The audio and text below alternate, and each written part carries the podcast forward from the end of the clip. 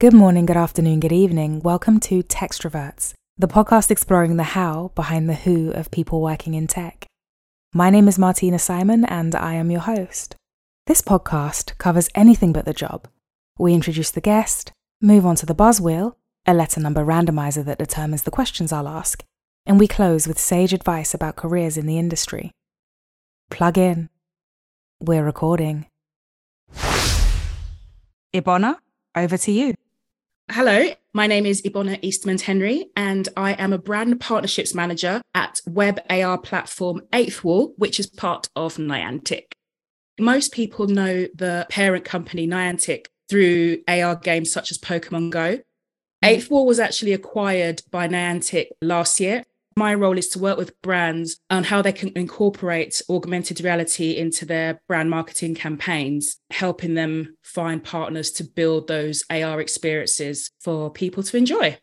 Oh, that is a fantastic area to be in. You're not victim to the full technicalities of the technology of AR, but you get to utilize it, use it, and kind of find creative ways to plug it in. And obviously, I work in marketing. I'm hugely biased. Um, very, very excited that you're here, Ebona.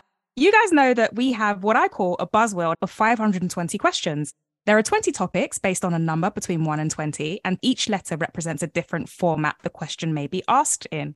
Ebona is going to give me a letter and a number combination that is completely random, and that will determine what I start with in terms of questions. So, lady, a letter and a number combo, please. Why 20?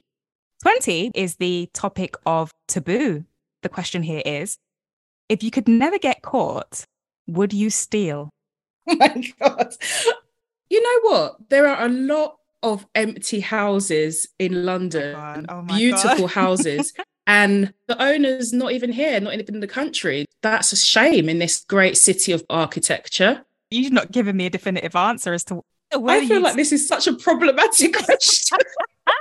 I feel like you want to say yes, but you're worried about judgment. This is a judgment free. No, no, saying... no. I'm still in the house. I love it. I mean, for the benefit of the tape, we are not encouraging stealing, but you know, this is no. extroverts. I won't tell if you don't.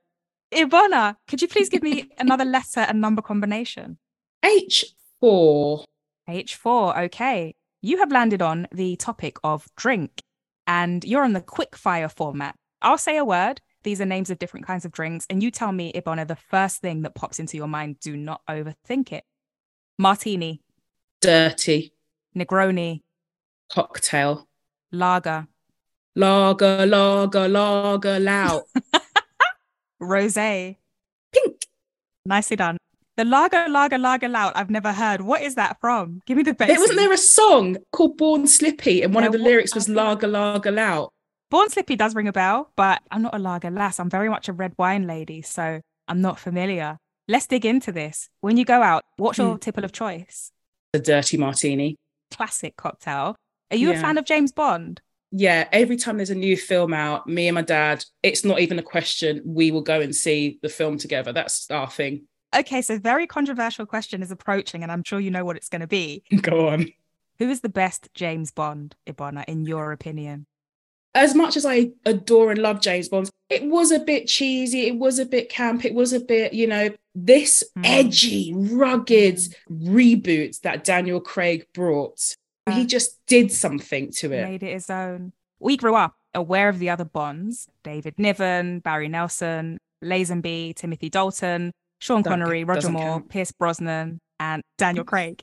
Goldeneye is my favorite Bond film of them all, just because we had the Ooh. game. I've got three brothers. We grew up playing it, and it's just embedded into my memory. But Daniel Craig, no one touches yeah. him for me.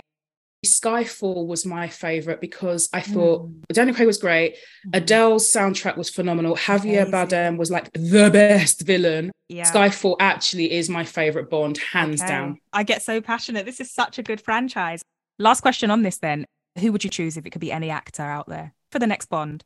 Recently I heard the whole world going mad for Happy Valley. So I've just binge watched it. Tommy Lee Royce's character. Yes, yes, yes. There's been a lot of outcry that the world is romanticizing true crime too much a little bit. It's interesting because I think with the Tommy Lee Royce, he was a great actor, but his character disgusted me. It gave yes. me chills. So I don't understand the romanticizing thing myself. So I can't oh, really oh, it, speak to do we romanticize these yeah. characters? The way that it's been suggested is just that it's the actors they're choosing and also showing us, you know, Oh. too many sympathies about them and humanizing them. Oh, we had a hard upbringing, so you know, maybe that's why. And it's like, if you're going to tell us the story, we don't need to feel sorry for a reprehensible character like that. The man's name in real life is James Norton. Completely agree. I think he would be a brilliant Bond. Maybe even like the son or something of Daniel Craig. They could tie it together. Um, Actually, yeah, they have a kind of a likeness, don't they? get me in that writer's room. Come on, guys. I'm, I'm, I can do it. We got all of that from uh, Dirty Martini. Love it. And, uh, on that amazing note, Ebona, another letter and number combo, please. K5. Five is the topic of art. And the question is Is Banksy overrated? Oh, no, I think Banksy's brilliant. I think there is a snobbery around the medium of his art, that is Mm. Graffiti. I mm-hmm. think he is an excellent storyteller, very observant of modern news and talking about that through his excellent art. I think the art's classic. I've been to his exhibitions and his museum in Amsterdam and his London tour and stuff like that. You know, it's every mouse mat, it's every poster, it's every screensaver. It's almost bastardization and commercialism of the art. I do think now, like Gen Z, no offense to Gen Z at all, or even the next generation will wear the hoodie, not know who it is, but it looks cool. Does that take any value away, maybe, from somebody like Banksy when it happens, or do you not think it does mess with it? Is he overrated? No. Has he become popular? Yes. I don't think popularity is a bad thing. I think there's a thing with art, you Mm. have to be underground to be respected. And as soon as you become popular, the tide turns.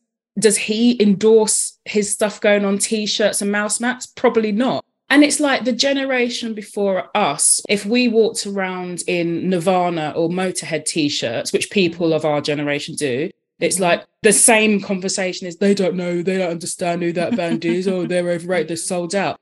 Did Kurt Cobain say put his face on the t shirt? Absolutely not. The same conversation happens over and over and over and over again. Absolutely. But Banksy's brilliant. completely agree. And shout out to Kurt Cobain and uh, Lemmy, Larry, and Lucas there, Motorhead and Nirvana. Ebona, this has been a fantastic chat. So, so fun. I'm going to have to ask you, sadly, for the final letter and number combination, please. I'm going to go for Z, eight. The topic of education for number eight. The question is Describe your favorite teacher from your childhood. I haven't thought about this in a million years. I was in primary school and there was a teacher called Mr. Richards or Mr. Richardson, and we were building paper planes. He was teaching us about birds and how they can hover in the sky because the heat rises under their wings or something around that. And I was being like curious George and trying to understand. It's like, is it because the wind moves and then the heat rises? So, and I think like for my age, it was getting quite into the depths of physics, but rather than stop me, he let me be curious and encourage that at that mm. moment. I wasn't necessarily the most academic, but I was really curious around the sciences, particularly biology. And I Mhm. think once you tapped into things about animals, it just sparked my enthusiasm. I had some great teachers, but that's just something that springs to mind. Have you maintained that interest? When I was much, much younger, I was really, really into like reptiles, thermoregulation, and how they need to Oh sit in the sun to keep warm, and how mm-hmm. snakes can be able to move so quickly without legs, and how they sense their prey when they can't see. Like I was so geeking out on that You- stuff. I used to bunk off school and just go to the Horniman Museum. You know, like I was the worst rebel ever. Most people are scared of those creatures, and Ebona's like, no, as a kid, I was. This is actually quite funny. Around the same time as Mr. Richardson era, that was obviously quite a fundamental part of my schooling. I remember that we used to get the Animal Man visit once a year. One year, he brought in a royal python, and I touched it, and I was like fascinated. The Wow. skin was so iridescent. This python was warm, and I was just like, "Oh my god, this is so interesting!" And Yeah. I think that was the moment that changed everything. And that's it. Everybody as a child, I feel, has key moments, of course, the catalyst to spark who they are. So maybe that's unfolded as you being super curious as an adult and maybe even the career path you've gone into. Potentially. Yeah, I feel like everything has that impact, like a butterfly effect. I'm really, Mm. really big into that, which is the primary reason for this podcast. What unifying qualities or experiences have we had as people that work in tech that have led Yeah. us down this path? So I, yeah, I love that mode of discussion. No pet snakes? I had a pet lizard, a leopard gecko called Gizmo, but now I just got a oh. cat called Littlefoot. Ebona, this has been a mini deep dive into your life and times. I love the whistle stop tour. I really appreciate it and you indulging us. We're at the segment in the podcast that I like to call Sage Advice. For those listening that are aspirational about getting into this industry, what is some advice that you have that has maybe spurred you on in your own career that you could give to them to help? My advice would be it is amazing to have a focus and a goal, but I think don't be too rigid on your career path. I have noticed this trend of well, if you haven't become CEO of your own company and earning seven figures by the time you're 21, you've kind of failed. No shade. If you've got a goal and you're very successful early on, amazing. But mm-hmm. sometimes it's all right to have a little bit of a detour, all right to have a little bit of a change, all right just not to know and try different things, gather different skills and experiences and opportunities that might help shape. Having a goal is absolutely fine, but just remain a little bit curious.